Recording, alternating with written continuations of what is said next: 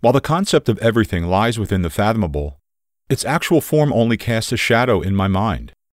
A promise of it being there, but with edges faded and unclear. Even though the concept of everything is fathomable, its actual form is not. It is an unending sea of unfathomable mystery that only gives rise to islands of fathomable. Our first island contained nothing from our everyday reality. Nothing about the chair you sit on, the air you breathe, the space you move through, or the time that ages you.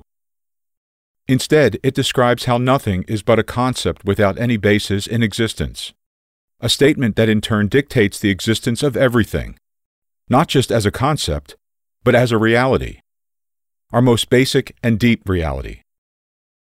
A reality so infinite it cannot ever be described or understood.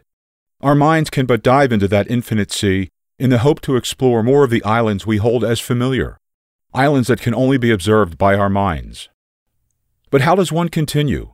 If our local existence is but an island of fathomable, we now merely know about the ocean of unfathomable it resides in.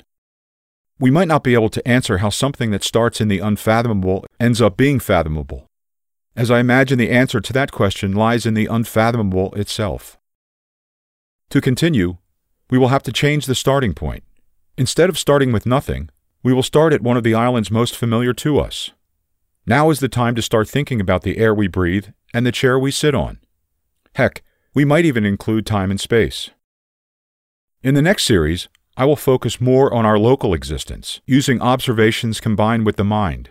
Even though this is a more classical approach, I hope to give a new and unique perspective to the reality we know with countless islands left unexplored.